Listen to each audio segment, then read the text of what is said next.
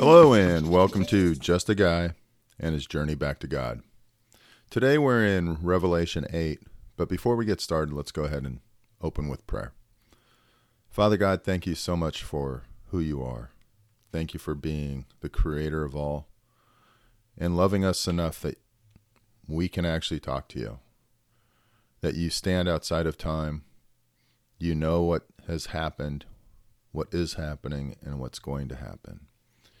And it's all the same in terms of time to you. And I'm grateful that you love us. That you've known all the billions of people who have inhabited our earth, and that you love them all. That you provided a way for us to fellowship with you, for our spirits to be joined with you. And I just pray that today, as we read and as we go about our days, that you would be honored and glorified, that we would worship you for who you are and because of who you are, and not because of what you can do for us, but that our true joy would be in you, the creator of all.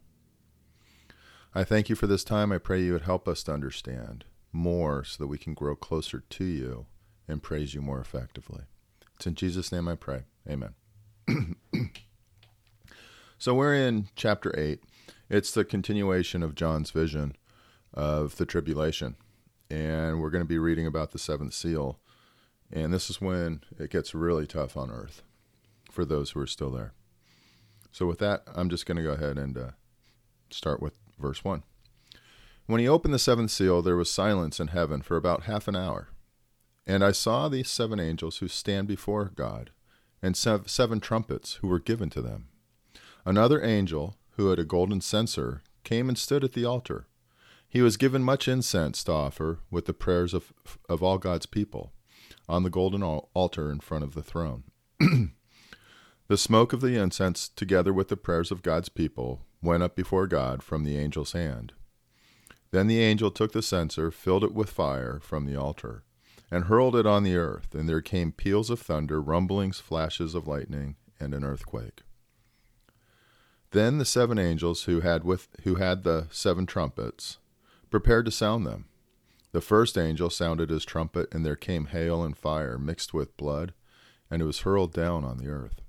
A third of the tr- earth was burned up, a third of the trees were burned up, and all the grass was burned up. The second angel sounded his trumpet, and something like a huge mountain, all ablaze, was thrown into the sea. A third of the sea was turned into blood, a third of the living creatures of the sea died, and a third of the ships were destroyed.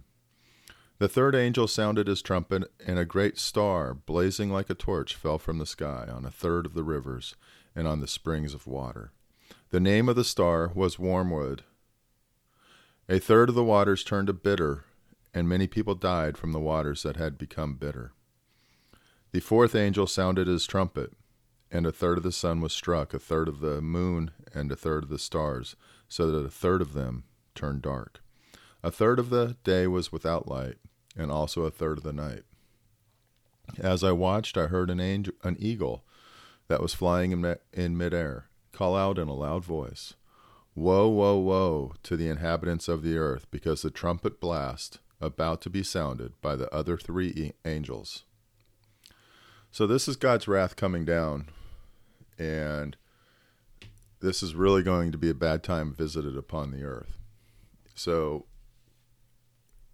it's it, I just really I've I've read a lot, and again, there's various opinions. And so I'd, I would encourage you to read as much as you can to try to figure out what's important to you and how you interpret these these verses. What I do understand is that God's wrath is mighty. It's deserved by the remaining population. And I'm just grateful that I won't be there because it's not going to be good. So I have been reading also, besides for going through commentaries and whatnot, I have been reading what it means to have Christ living in in me. And um, one of the one of the chapters I'm reading right now, it's it's uh, heading is true faith is active, not passive. And it talks about when you receive the Lord and you accept Jesus into your life and you have faith, that your faith shouldn't be something that is hidden, and it's not something that should be passive. But unfortunately, in America, a lot of it is. But your faith should be seen, be able to be seen, not because you're throwing it in other people's face, but just because you change. And that change, though, at times can really be difficult for those around you.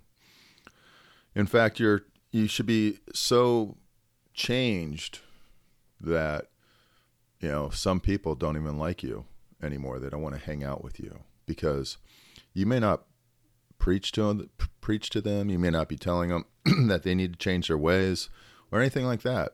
But your simple actions will indicate to them, it will convict them. You know, it's like darkness likes darkness, it doesn't like light. And when light is shined in darkness, the darkness can rebel. And that's historical. You saw that with, um, you saw that in the Old Testament with the various brothers, with Cain hating e- uh, Abel, Esau threatening Jacob. You know, it's just those types of things.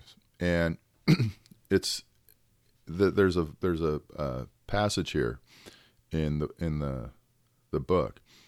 It reads, "It is as true today as it was in Bible times that the man who hates his sins too much will be will get into trouble with those who do not hate sin enough." So those who accept their sin and don't really hate it and just kind of live with it will despise or dislike those who hate their sin and try to change it. And so it's really one of those elements. And I've never really understood that because for myself, I've never understood why anyone cares if I think something is a sin. Why do you care? Why do you care what I think? Uh, especially if you think I'm wrong. If I'm doing it out of biblical reasons and the reality is you don't believe in the Bible, then why do you care what I think? I've just I've never understood that. But then the, the passage continues. People resent having their friends turn away from them, and by implication, condemn their way of life. And it's true. It's the way it is with folks, with people. I've seen it in my own life, and it's just one of those things. I just you know it's sad because I don't preach to people. I don't tell them they're right or wrong. I just don't do certain things, and sometimes I do. I mean, it's not like I'm perfect. It's not like I'm this godly example. So, but yeah, people they hate it when we when we sit there and we don't participate in the party anymore, or in, at go to we go to the party, but we don't do the same things we used to, whatever it might be. But anyway, so with that, I'm just going to close up and end in a quick word of prayer. Father God, I thank you. I thank you for the the chance and the way you change our lives. I thank you that you've that you have given us the opportunity to know you better. And I just pray that we would we would take these readings from Revelation, that we would try to understand them more effectively, that we would do our own research and try to understand, but most importantly, that we would be open to you, to your understanding and to your voice, so you can tell us what it means, what it means to us and how it should impact us. Should we, uh, you know, be going out and and telling people about the end is end is near? Or should we just be that living example? So father i lift up this time i lift up this day and i pray you be honored and glorified by all that we do. I thank you i praise you and i love you. In jesus name amen. Thank you for joining me at just a guy and his journey back to god. I hope you have a fabulous day